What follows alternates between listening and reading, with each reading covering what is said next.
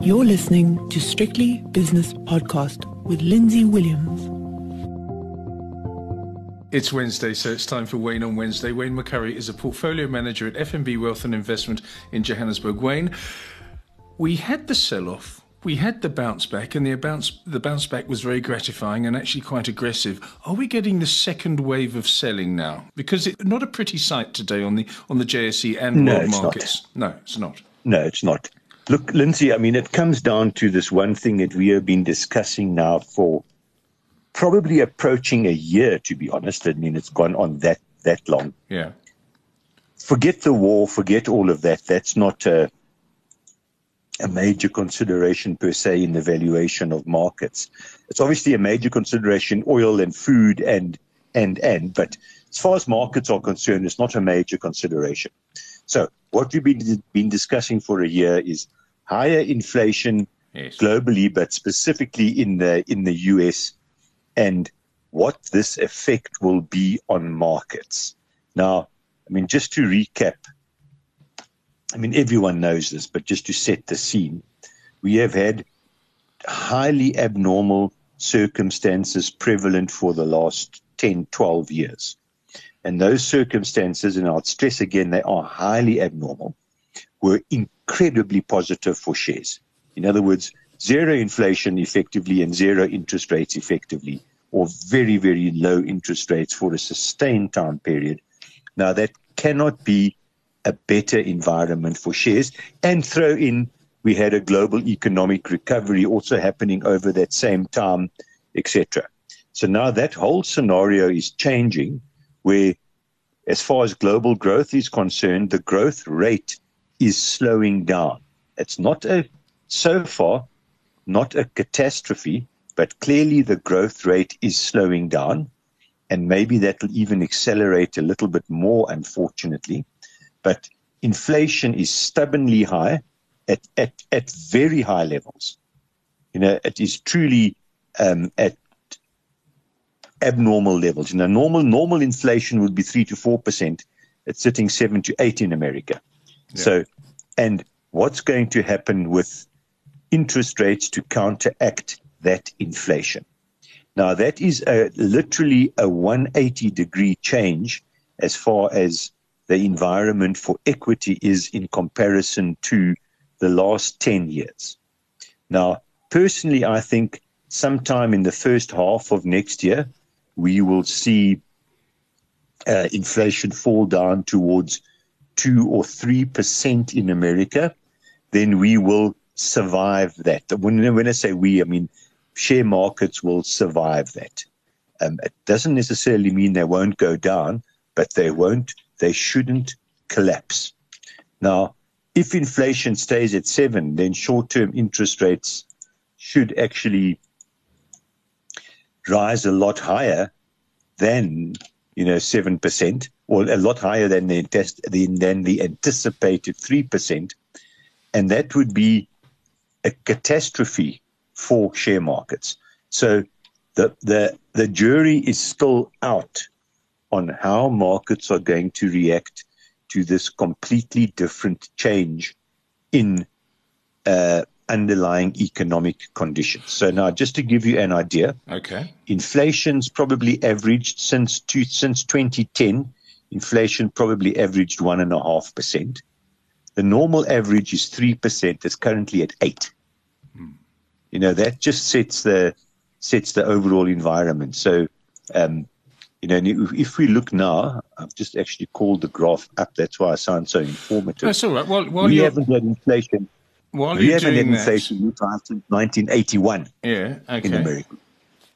Okay, and while you're doing that, the US 10 year bond yield went to the highest level since January 2019. So that's a three and a bit year high of 2.66%. It went Correct. there this morning. And it's probably still going higher. Yeah, 2.62 at the moment.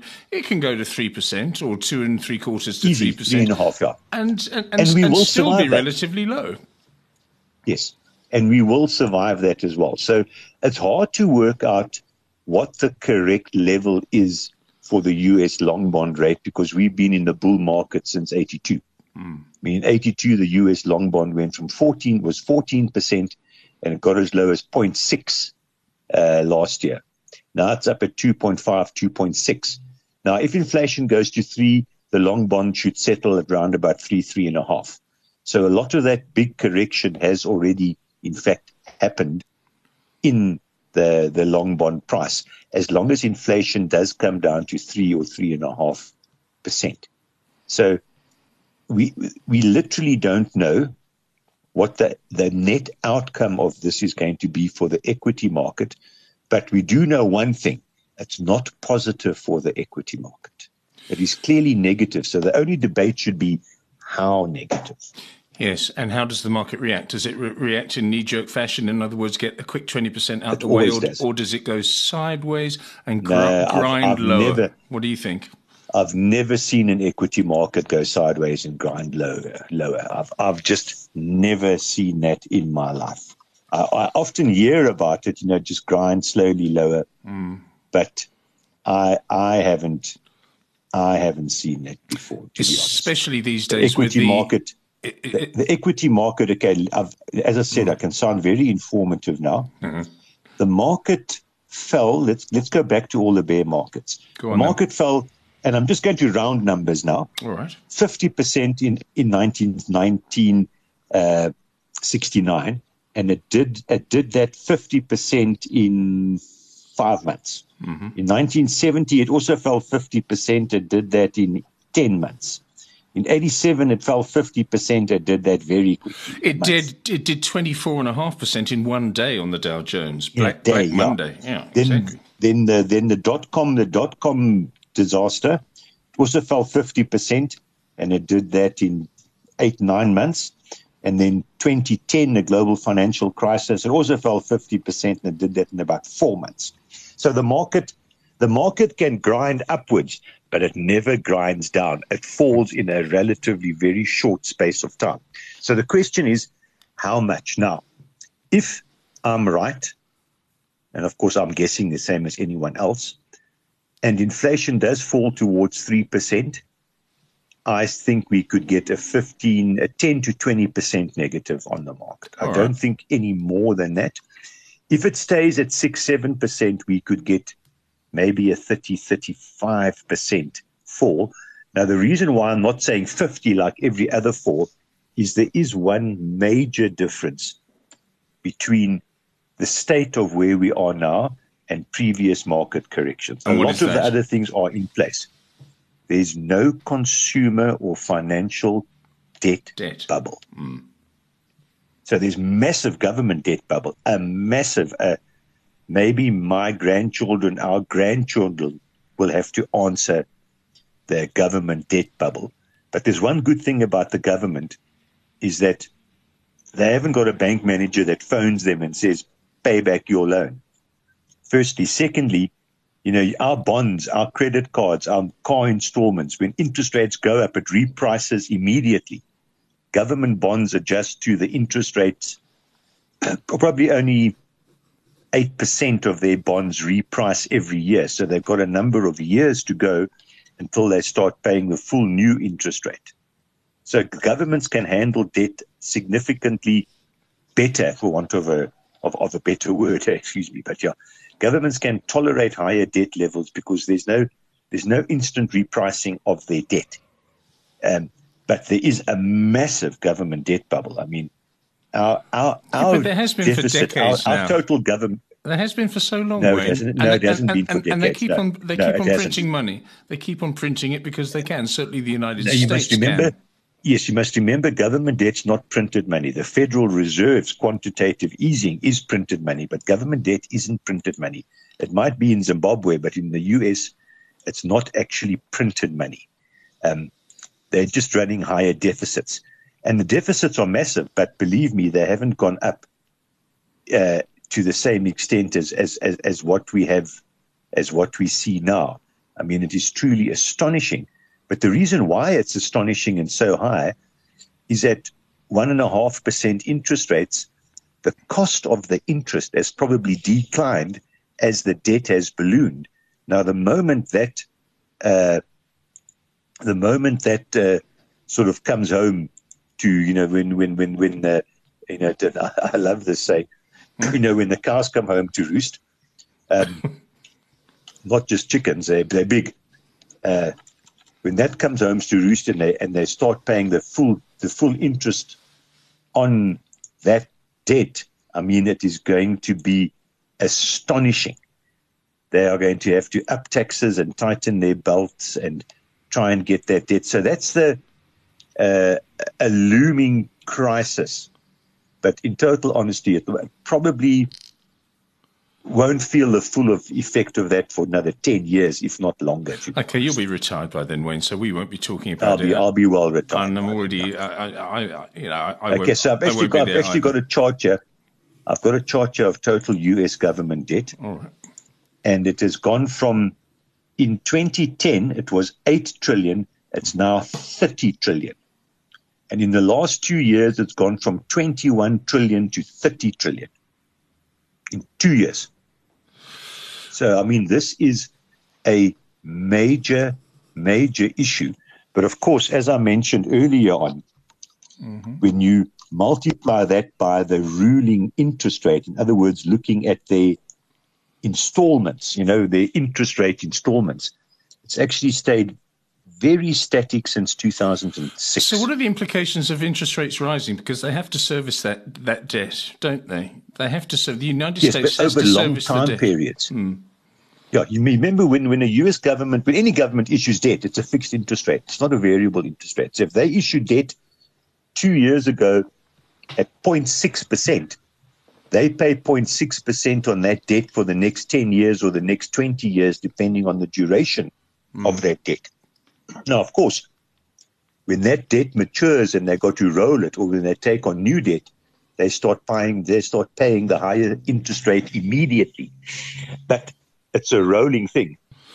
Wayne, you're scaring me a bit with this this debt story, but you think there's going to be uh, just to summarise, and you don't need to comment upon it. What you're saying is that there's going to be no grind lower because of the gravity effect and it's a metaphorical gravity when it comes to financial services, and certainly with the very, uh, it's almost instantaneous dissemination of uh, information. So people say, right, I'm pressing that button now because I've just seen that flash across my screen. Down we go, anything between 15 and 35 percent, according to you. So it'll be all over with, like taking a plaster off. You don't just take it off slowly; you rip it off and get the pain out the way. Pay and the pain goes away, as a bookmaker once said to me. So anyway, that's out the way now that pain is out the way. I want to talk to you very briefly about two stocks. One is MTN. It was down nearly 8% yesterday. It's rallied nearly four, uh, just over 4% today because of the Nigerian Communications Commission coming out with something, I think. And the other one is Pick and, Pick n Pay. Pick n Pay came out with a trading update for the 52 weeks, I think it was, ended 27th of February. And the market participants have reacted very favourably to it because it's up nearly 5%. What happened there? Because it's a really good performance from the share price. Yeah, look, we are quite fortunate here in South Africa. Is we still have got some shares that are reasonably valued, mm. and it's really centered. I mean, other than what you think of Naspers and Prosus and commodity shares, yes, but banking shares, first FirstRand might be a bit expensive now, but the banking shares still look reasonable value, and the retailers look reasonable value. So when you go through Pick n Pay's trading update, I mean, sales were up five percent which I think is is you know quite credible in this type of environment. Yes. Um, but Pick n Pay seems to be turning the corner. You know, Checkers has been eating their lunch for a very, very long time now. But over the last two years, certainly it, it, it uh, looks as though Pick n Pay is, you know, scratching back. And when you look at the earnings per share and the anticipated earnings per share, I mean, it's it'll more than likely come out, you know, in, in double digit type of territory. So it's not a bad trading update at all. Um, and, you know, the share still looks, you know, reasonable value. You know, when, when you consider that uh, over the last five years, the share's still down, you know, 25% on. So, you know, it touched a high in of middle of 2018 at 80 Rand a share, and it hit a low of, you know, 45 Rand a share somewhere around there, and now it's bouncing up. So, you know, maybe there is still some value to be had in some of the retailers. In fact, I think I think most of the retailers actually show reasonable value. Okay, but Pick n Pay uh, today is in focus. MTN, as I said, fell yes. very sharply I didn't yesterday. quite understand. I didn't quite understand because this morning um, MTN came out and saying the Nigerian Communications Commission Yes. said they've got to essentially not allow 40 odd percent or 30 odd percent of their customers to make calls. And the share went up. Yes. Uh, you know, it's up, it's up 4 odd percent. I think it was anticipated yesterday. I'm not I saying must- I'm not saying that people used No, inside. no, no, sorry, I must.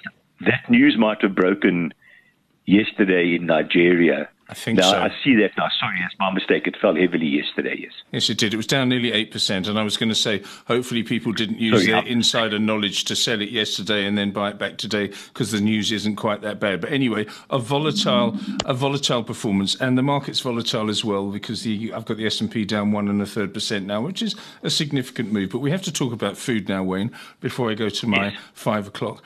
And I have to tell you a couple of things. I've become seasonal because I, I live in the countryside or very close to the countryside. You know, I speak to farmers and I go to farm stalls, etc. So what we've got at the moment is asparagus season. I don't know if you're a big fan of asparagus, but I like to take. No, no, I- I'm not. I, I don't mind asparagus, but there is unfortunately one fairly troublesome side effect of asparagus. Yes, and but we don't- need no go no further We don't on need that. to talk about that. No, no, no, no. You certainly wouldn't want to go to a public uh, lavatory after a, a, Yeah, a- exactly yeah, that. But ex- yes, no, asparagus actually is quite nice as long as it's. If you do cook it, you make it very al dente, and you have a nice mayonnaise with it. It's actually quite tasty. Yeah, garlic mayonnaise, exactly. But the other thing is, and this this might or might not interest you. Well, it'll interest you, but whether it pleases you or not, I don't know. The goose laying season is upon us mm-hmm. in the Netherlands. They they lay for two months a year, April and May, usually, depending on weather conditions. We had a bit of a cold snap, so it's been a little bit late.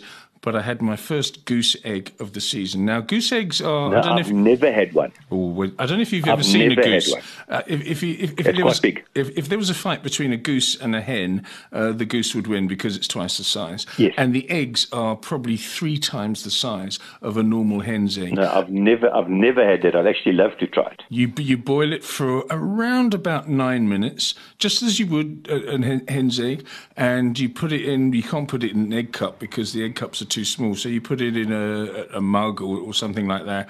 And I tell you, Wayne, it's slightly gamier, it's slightly richer than a hen's egg. I'd love to try it. You put the toast, the buttered toasted um, soldiers, you dunk it in there, and I tell you, it, it sustains you for the whole day. It's so huge, No, absolutely no, fantastic. look, I- I'm, I'm sure. Well, look, I have, I have, I have an egg or an egg and a half every day of my life. Just about Monday to Friday, I have an egg or an egg and a half, and I make Deville eggs every morning. Monday to Friday, I make Deville eggs. Okay. So I take six eggs and I cut them in half, and I do all the Deville stuff.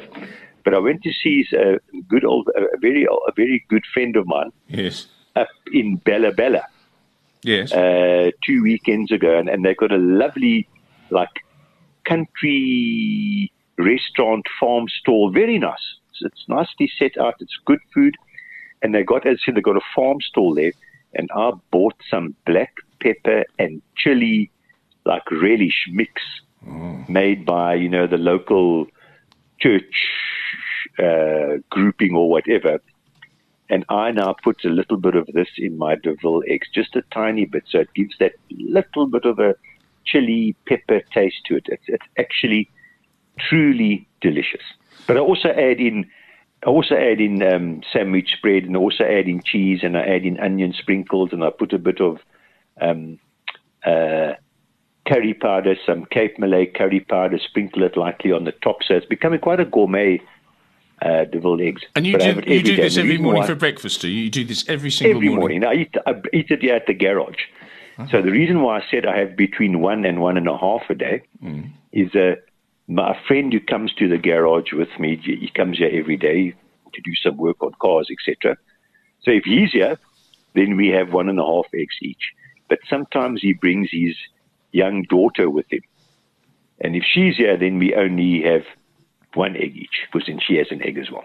What a life you lead. Uh, but Wayne, and when it comes to spring in in South Africa in September, October time or something, go to your local poultry farm or your local goose farmer and just say, I'd, I'd like to. Get, no, I certainly will. Well, you have to. They're absolutely fantastic. That's something to look forward to in six months' time.